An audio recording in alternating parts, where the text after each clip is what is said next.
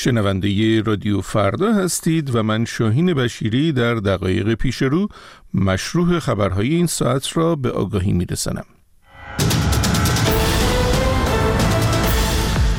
آمریکا می‌گوید برای جنگ سربازی به اوکراین نخواهد فرستاد.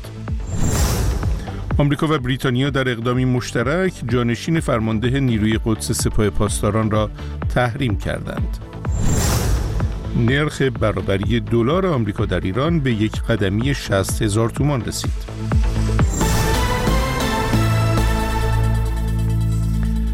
سخنگوی شورای امنیت ملی آمریکا روز سهشنبه اعلام کرد که جو بایدن به سراحت گفته است که برای جنگ در اوکراین سربازی به این کشور نخواهد فرستاد. آدریان واتسون در این حال گفت که جو بایدن معتقد است مسیر پیروزی مستلزم کمک نظامی است اما در حال حاضر کنگره آمریکا آن را مسدود کرده است. این اظهارات یک روز پس از صحبت‌های امانوئل مکرون رئیس جمهوری فرانسه و ایده اعزام نیروهای زمینی غربی به اوکراین برای مقابله با تهاجم روسیه مطرح می شود. امانوئل مکرون روز دوشنبه در نشست 20 رهبر اروپایی در پاریس گفت که هیچ گزینه ای از جمله اعزام نیروی زمینی از سوی اروپا به اوکراین برای مقابله با روسیه را نباید حذف کرد تا مطمئن شویم روسیه پیروز نمی شود. آمریکا و بریتانیا روز سهشنبه در اقدامی مشترک اعلام کردند که محمد رضا فلاحزاده جانشین فرمانده نیروی قدس سپاه پاسداران را در فهرست تحریم های خود قرار دادند. وزارت خزانهداری آمریکا در بیانیه‌ای که در این باره منتشر کرد همچنین خبر داد که ابراهیم نشری از اعضای گروه حوسی یمن را نیز تحریم کرده است در فهرست تحریم های روز سهشنبه وزارت خزانه داری آمریکا یک کشتی نیز قرار دارد که بیش از 100 میلیون دلار کالای ایرانی را به شرکت های چینی حمل کرده بود. در فهرست تحریم های همزمان بریتانیا نیز نام یگان 190 یگان 6000 و یگان 340 نیروی قدس سپاه پاسداران قرار گرفته است. نرخ برابری دلار آمریکا در ایران روز سهشنبه باز هم به روند سعودی خود ادامه داد و به یک قدمی 60 هزار تومان رسید. بر اساس گزارش وبسایت های اعلام نرخ به بخش اعلام نرخ ارزهای خارجی و طلا در این روز نرخ برابری دلار آمریکا با ریال به کانال 59 هزار تومان وارد شد. روز سهشنبه نرخ طلا و سکه نیز با افزایش روبرو شد و طلا به گرمی دو میلیون و 900 تومان و سکه کامل نیز به 34 میلیون تومان رسید.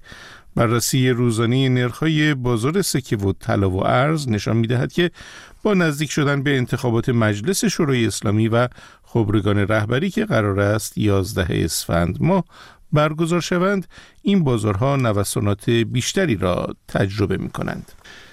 ادامه سرما و برارش برف و باران روز سهشنبه مدارس را به تعطیلی کشاند و گاز برخی پتروشیمی ها را نیز قطع کرده در این روز کلاس های درس در استانهای البرز، مرکزی قزوین، همدان و قوم و همچنین برخی شهرها در استانهای تهران، اصفهان، لرستان، خراسان جنوبی و اردبیل به شکل غیر حضوری برگزار شد. همزمان با برودت هوا و کمبود گاز، جواد اوجی وزیر نفت اعلام کرد که احتمال افت فشار گاز در استانهای شمال غرب، شمال و شمال شرق وجود دارد و خواستار صرف جویی شد.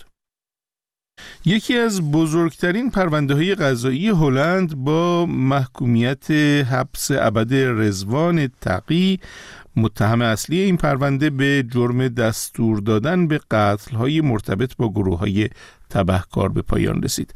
سازمان اطلاعاتی هلند رزوان تقی را مزنون به قتل محمد رضا کلاهی یکی از مخالفان سرشناس جمهوری اسلامی می‌دانست.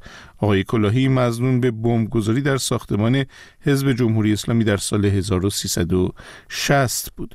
رزوان تقی 46 ساله به عنوان مغز متفکر یکی از بزرگترین کارتل های مواد مخدر هلند شناخته می‌شد و پیش از استردادش از دوبی در سال 2019 تحت تعقیب ترین فرد هلند به شمار می آمد.